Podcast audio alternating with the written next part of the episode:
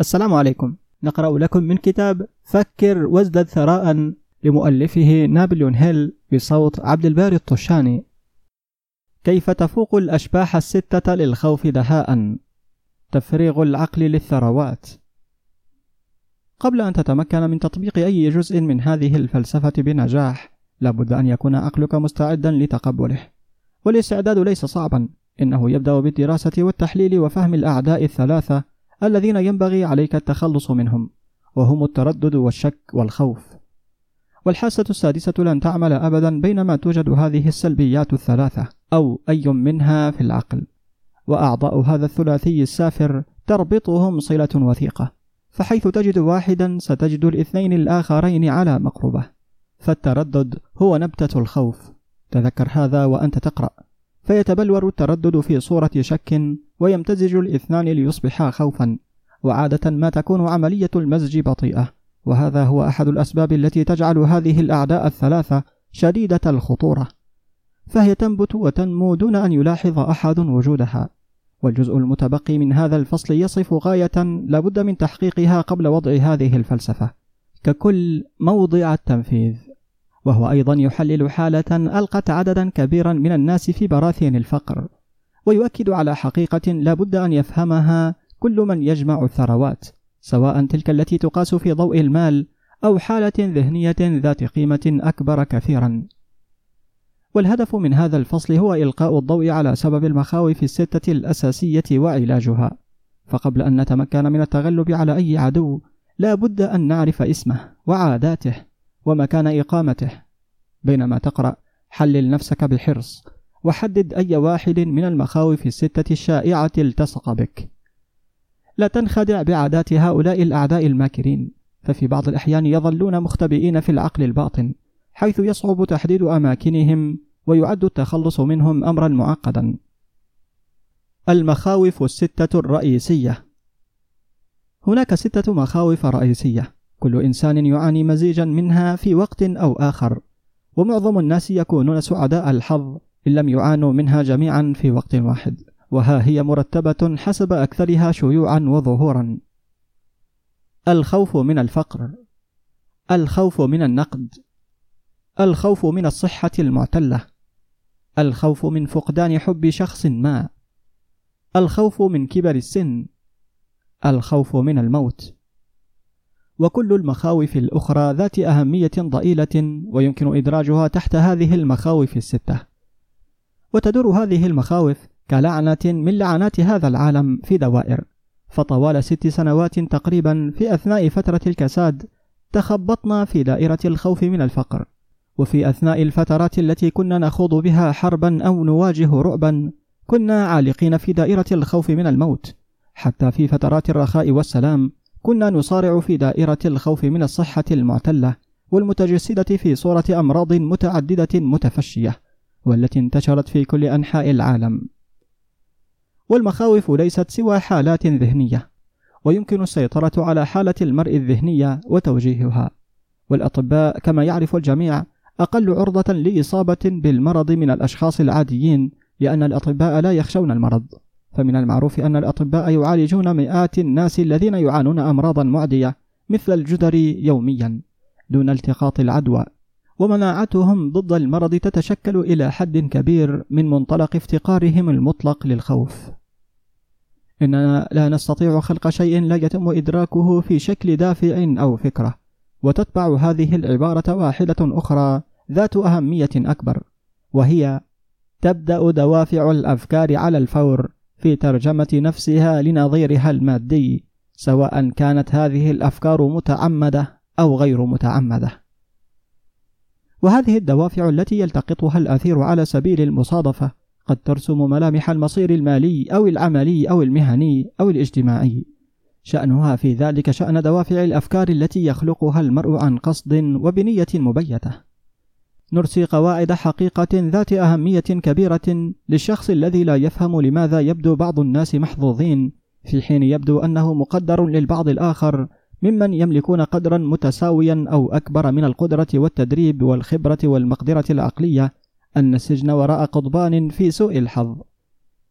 ويمكن شرح هذا بالإشارة إلى أن الكائنات البشرية تتمتع بالقدرة على السيطرة على عقولها بشكل كامل، وبهذه السيطرة يمكنهم فتح عقولهم أمام دوافع الأفكار التي تحررها عقول أخرى، أو غلق الأبواب بإحكام والسماح فقط بدخول دوافع الأفكار التي يختارونها.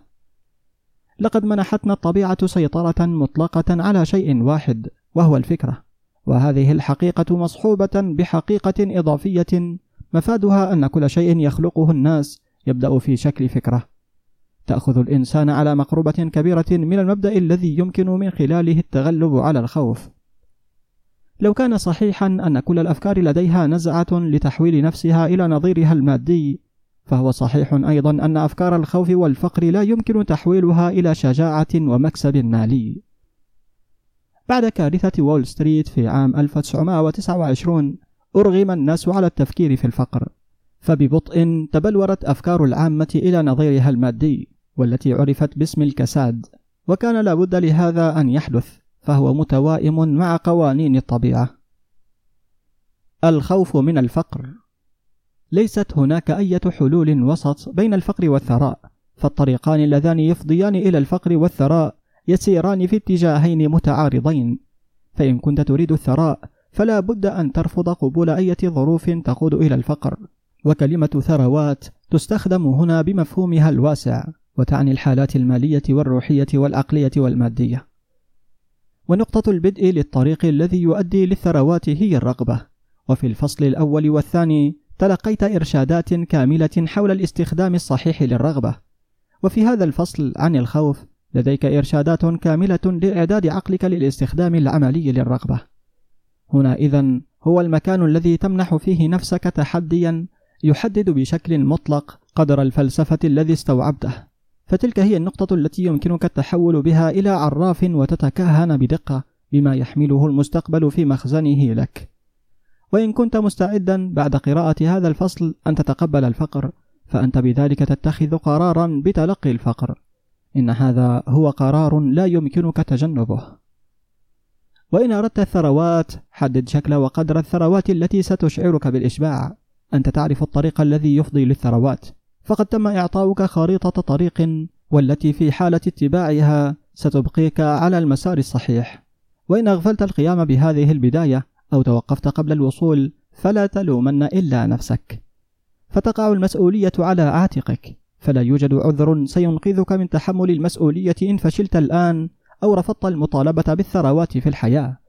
وتحمل المسؤولية يتطلب شيئا واحدا وهو حالة ذهنية، والحالة الذهنية هي شيء يقوم به المرء فلا يمكن شراؤها فينبغي خلقها، والخوف من الفقر هو حالة ذهنية، لا شيء أكثر من هذا، ولكنها كافية لتدمير فرص الإنسان في الإنجاز في أي مسعى.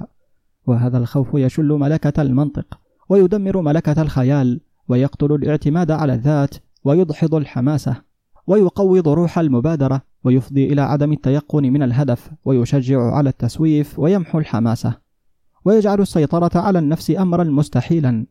إنه يسلب الشخصية سحرها ويدمر احتمال التفكير الدقيق ويبدد تركيز الجهد، وهو يقضي على المثابرة ويحول قوة الإرادة إلى لا شيء ويدمر الطموح ويشوش على الذاكرة ويجذب الفشل بكل أشكاله المدركة. إنه يقتل الحب ويغتال المشاعر الأسمى للقلب ويحبط الصداقة ويجذب الكوارث بمائة شكل مختلف. إنه يقود إلى الضعف والبؤس والتعاسة، وكل هذا رغم أننا نعيش في مجتمع يفيض بكل ما قد يبغاه القلب، مع عدم وجود شيء يقف حائلا بيننا وبين رغباتنا سوى الافتقار إلى هدف محدد. والخوف من الفقر هو بدون شك أكثر المخاوف الستة الرئيسية تدميرا، وقد جعلناه يتصدر القائمة لأنه الأصعب في قهره، فهناك حاجة إلى شجاعة فائقة لتحديد حقيقة مصدر هذا الخوف، وشجاعة أكبر لقبول الحقيقة بعد التوصل إليها. ونمى الخوف من الفقر من نزعة البشر ليقتاتوا على الآخرين اقتصاديا، وتقريبا كل الحيوانات الأدنى من الإنسان تحفزها الغريزة، ولكن لأن قدرتها على التفكير محدودة فإنها تقتات على أحدها الآخر جسديا. والبشر بحسهم الأعلى من البديهة وقدرتهم على التفكير والاستنتاج المنطقي لا يأكلون بعضهم البعض جسديا، فهم يشعرون بمزيد من الإشباع عند تناول بعضهم البعض ماليا.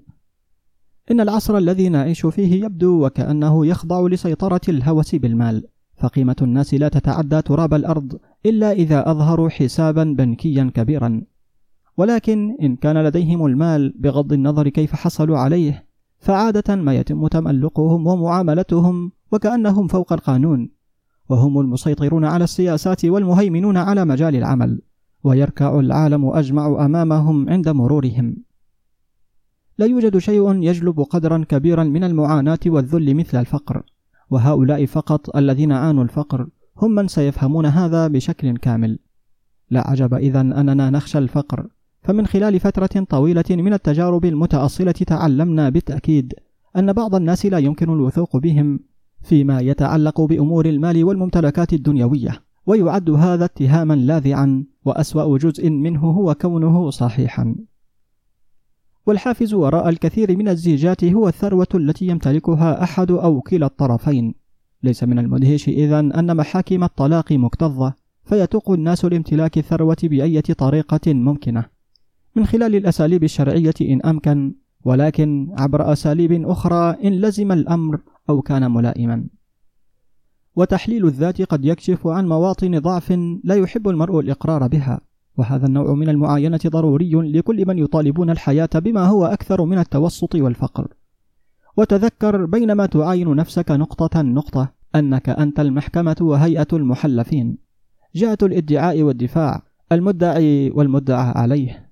واجه الحقائق بإنصاف، اطرح على نفسك أسئلة محددة وطالبها بأجوبة مباشرة، وعندما تنتهي المعاينة ستعرف المزيد عن نفسك. وإن لم تشعر بأنه يمكنك أن تكون قاضيا غير متحيز في هذه المعاينة الذاتية، فاستعن بشخص يعرفك جيدا ليتقلد دور القاضي بينما تستجوب أنت نفسك.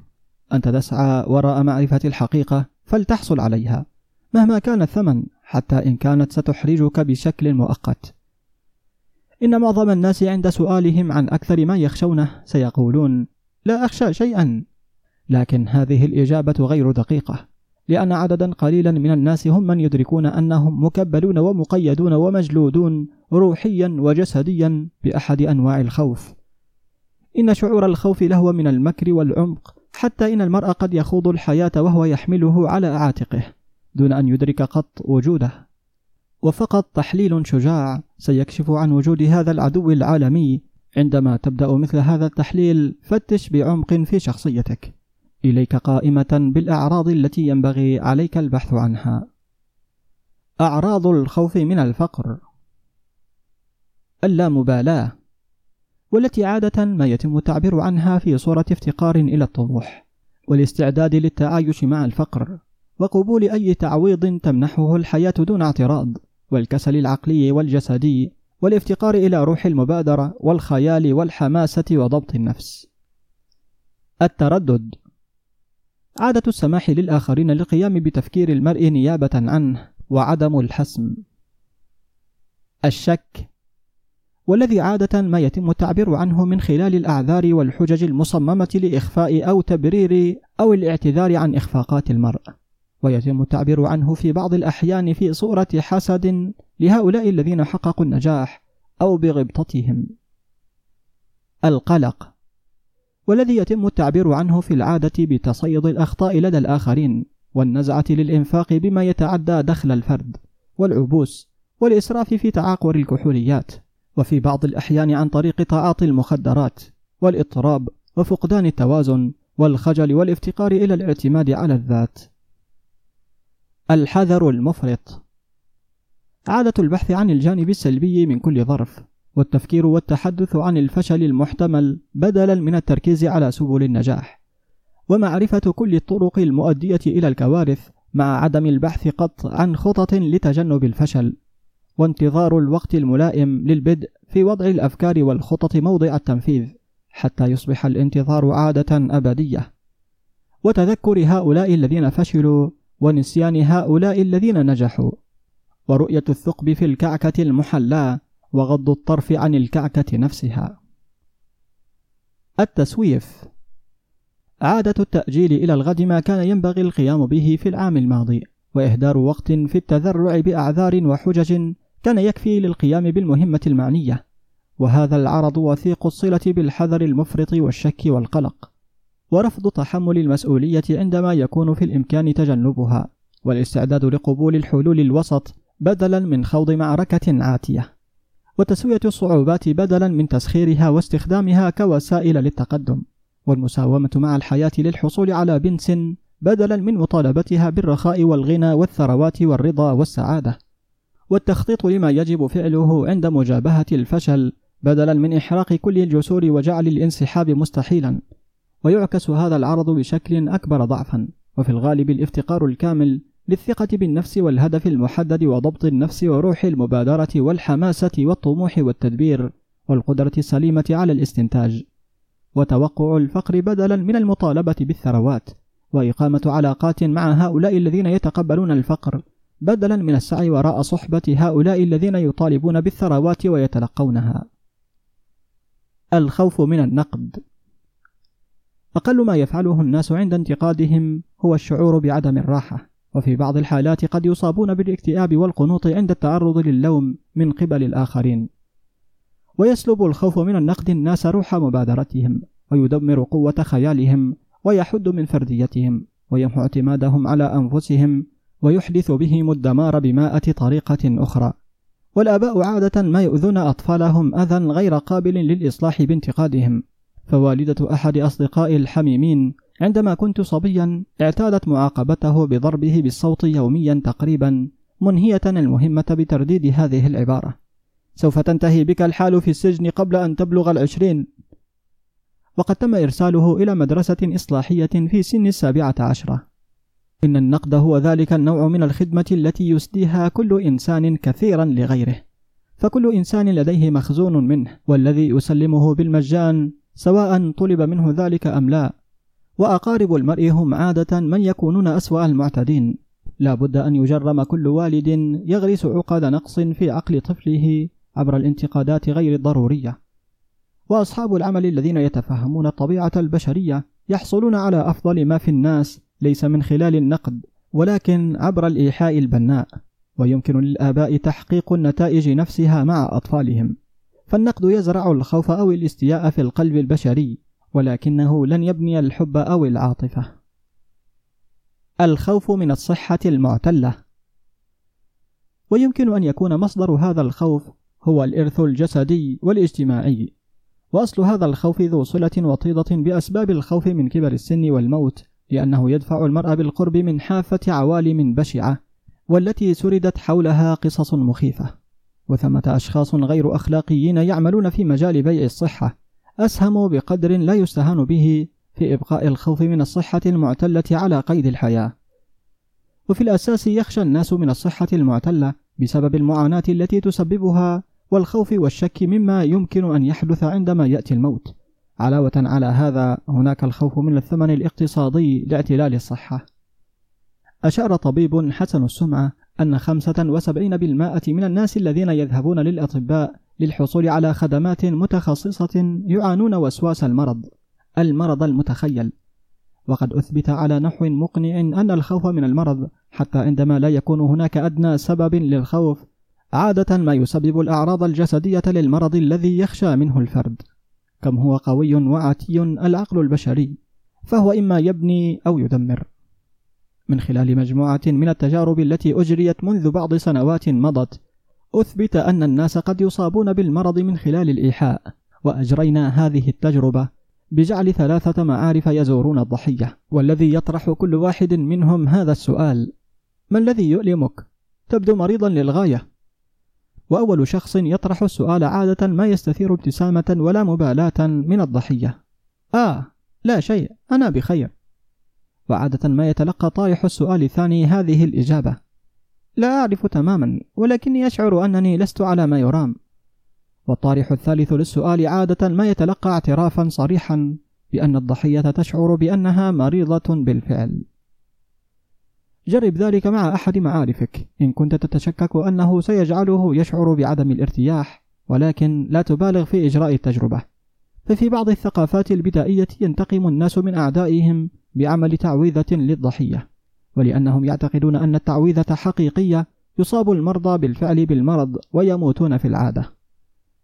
وهناك دليل دامغ أن المرض يبدأ أحيانا في صورة فكرة سلبية، ومثل هذه الفكرة قد تمرر من عقل لآخر عبر الإيحاء أو يخلقها المرء داخل عقله. والأطباء يرسلون في بعض الأحيان المرضى إلى مناخ مختلف لصحتهم، لأن التغير في التوجه العقلي يكون ضروريا. وبذرة الخوف من الصحة المعتلة تعيش في كل عقل بشري، والقلق والخوف وتثبيط العزم والإحباط في علاقات الحب والعمل تجعل هذه البذرة تنبت وتنمو. الخوف من فقدان الحب. المصدر الأصلي لهذا الخوف المتأصل لا يحتاج إلى كثير من الوصف، فهو نتج عن عادة الرجل القديم المتمثلة في سرقة أنثى الرجال الآخرين والتعدي على الآخرين وقت ما استطاع. والخوف من فقدان حب شخص ما هو الأكثر إيلاما بين كل المخاوف الستة الأساسية، فهو يتسبب على الأحرى في دمار للجسم والعقل أكثر من ذلك الذي يتسبب فيه أي خوف من المخاوف الأخرى. وأحد الأعراض المميزة لهذا الخوف هو الغيرة، التشكك في الأصدقاء والأحباء دون وجود أي دليل مقنع. وعرض آخر هو اتهام شريك الحياة بالخيانة دون إثبات. وهناك أعراض أخرى وهي الشك العام في أي أحد، وعدم الوثوق بأحد، وتصيد الأخطاء للأصدقاء والأقارب وزملاء العمل والأحباء بناء على أي استفزاز صغير أو دون أي سبب يذكر. الخوف من كبر السن. إن احتمال اعتلال الصحة والذي يصبح أكثر شيوعا مع تقدم الناس في العمر هو سبب رئيسي لهذا الخوف الشائع. والإثارة الجنسية هي أحد العوامل المولدة للخوف من كبر السن، حيث لا يحب أحد فكرة خسارته لجاذبيته الجنسية. وثمة سبب آخر للخوف من كبر السن هو احتمال فقدان الحرية والاستقلالية، حيث قد يجلب كبر السن معه خسارة الحرية الجسدية والاقتصادية. وبعض الناس ينزعون إلى الإبطاء وتطوير عقدة نقص عندما يتقدمون في العمر، لاعتقادهم الزائف بأنهم يتعثرون بسبب السن، لكن الحقيقة هي أن بعض أكثر سنواتنا فائدة عقليا وروحيا هي تلك التي نعيشها في آخر حياتنا. ولسوء الحظ هناك رجال ونساء مسنون يفقدون روح المبادرة والخيال والاعتماد على الذات باعتقادهم المغلوط بأنهم هرموا للغاية لدرجة لا تمكنهم من التمتع بهذه الخصائص. الخوف من الموت. بالنسبة للبعض هذا هو الأقصى من بين المخاوف الستة الرئيسية جميعا، والسبب واضح، فنحن لا نعرف ما الذي نتوقعه بعد الموت. وكما عبر شكسبير عن ذلك خير تعبير في هاملت، فهو البلد غير المكتشف الذي لم يعد منه أي مسافر. الحمد لله على نعمة الإسلام.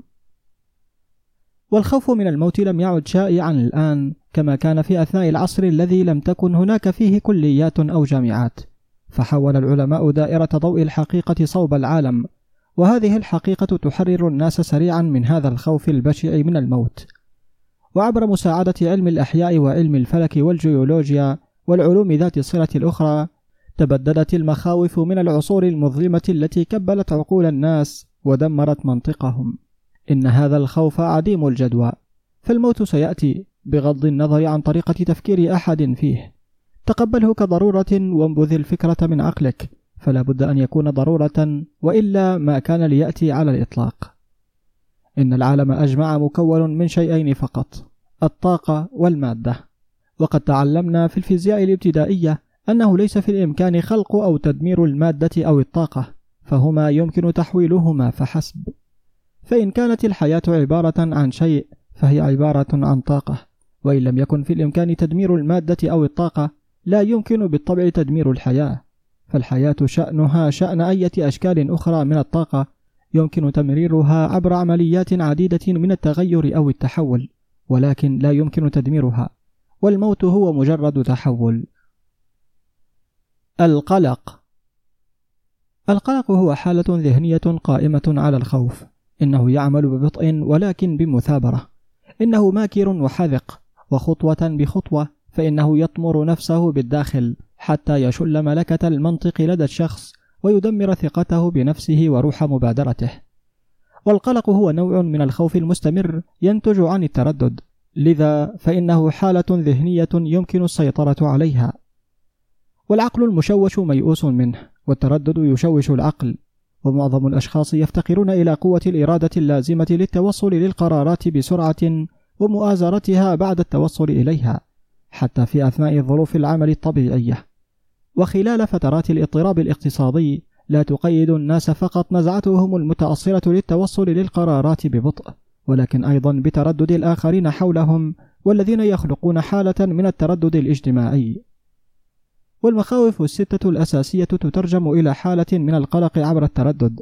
حرر نفسك للأبد من الشعور بالخوف بالتوصل إلى قرار مفاده قبول الموت كحدث لا مفر منه، واقض على الخوف من الفقر باتخاذ قرار بالتوافق مع أي ثروة يمكنك جمعها دون قلق، وضع قدمك على رقبة الخوف من النقد باتخاذ قرار بعدم القلق مما يعتقده الناس أو يفعلونه أو يقولونه، تخلص من الخوف من كبر السن باتخاذ قرار بقبوله ليس كمعوق ولكن كنعمة عظيمة تحمل معها الحكمة وضبط النفس والفهم، تلك الأشياء التي لا يعرفها الشباب. تحرر من الخوف من الصحة المعتلة باتخاذ قرار بنسيان الأعراض، وتغلب على الخوف من خسارة الحب باتخاذ قرار بخوض الحياة دون حب إن كان هذا ضروريا.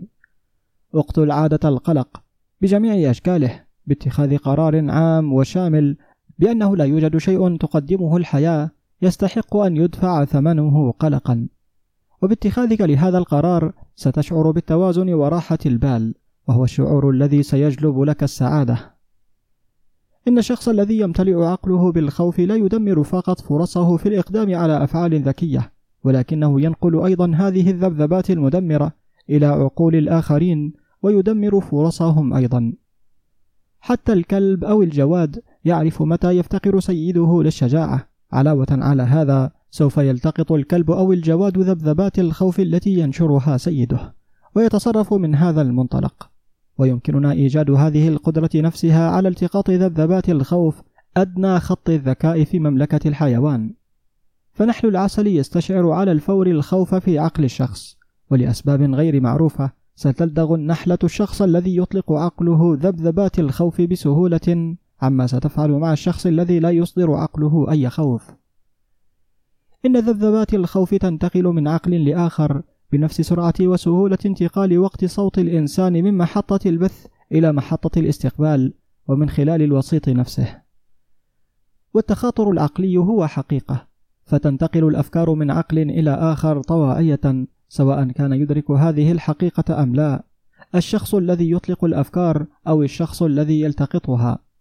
إن الشخص الذي يعبر شفهيا عن أفكار سلبية أو مدمرة سيعاني بدون شك نتائج هذه الكلمات في صورة انتكاسة مدمرة، وإطلاق دوافع الأفكار المدمرة وحدها دون مساعدة الكلمات يخلف أيضا انتكاسة بأكثر من طريقة واحدة. فأولا وربما أهم شيء ينبغي تذكره، الشخص الذي يطلق أفكارا ذات طبيعة سلبية لابد أن يعاني الضرر عبر تعطل ملكة الخيال الإبداعي لديه. ثانيا تواجد أي شعور مدمر في العقل يطور شخصية سلبية تنفر الناس وتحولهم في العادة إلى أعداء. ومصدر الضرر الثالث للشخص الذي يأوي أو يطلق الأفكار السلبية يقبع في هذه الحقيقة المهمة، دوافع الأفكار هذه ليست فقط مدمرة للآخرين ولكنها تغرس نفسها في العقل الباطن للشخص الذي يحررها، وهناك تصير جزءا من شخصيته. ولا تتبدد الفكرة تماما لدى الشخص بعد إطلاقه لها، فعند إطلاق الفكرة فإنها تنتشر في كل اتجاه من خلال الأثير، ولكنها أيضا تزرع نفسها للأبد في العقل الباطن للشخص الذي يطلقها. إن مهمتك في الحياة على الأرجح هي تحقيق النجاح، وكي تكون ناجحا لابد أن تجد راحة البال وتشبع احتياجاتك المادية في الحياة، وفوق كل هذا تنال السعادة. وتبدأ كل هذه الأدلة على النجاح في صورة دوافع أفكار. تستطيع السيطرة على عقلك، فأنت تملك القوة على تغذيته بأية دوافع أفكار تختارها، ويصاحب هذا الامتياز أيضا مسؤولية استخدامه بطريقة بناءة. أنت سيد قدرك الدنيوي، وتتمتع بقوة مماثلة تمكنك من السيطرة على أفكارك، فبمقدورك توجيه السيطرة على بيئتك وتحويل حياتك إلى ما تريدها أن تكون. وعلى الجانب الآخر قد تهمل ممارسة هذا الامتياز الذي تتمتع به، فتجعل حياتك هي الآمرة، ومن ثم تلقي بنفسك في بحر الظروف الواسع، حيث سيقذف بك هنا وهناك مثل شذرة فوق أمواج المحيط.